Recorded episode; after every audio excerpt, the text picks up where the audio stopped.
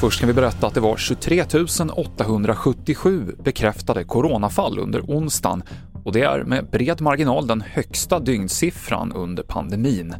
Både under tisdagen och igår så var det omkring 17 000 nya fall i landet. Åtta nya dödsfall med covid-19 har rapporterats in idag. Den totala dödssiffran i Sverige är nu 15 377. Det har varit många trafikolyckor runt om i landet idag och minst ett par av dem beskrivs som allvarliga. Ambulanshelikopter fick ta personer till sjukhus både efter en frontalkrock norr om Enköping och efter en kollision mellan lastbil och personbil mellan Skara och Lidköping. Och det är halt på vägarna, framförallt i Västsverige. Och vi avslutar med fotboll, för de eh, regerande svenska mästarna på herrsidan, Malmö FF, har gjort klart med en ny tränare idag.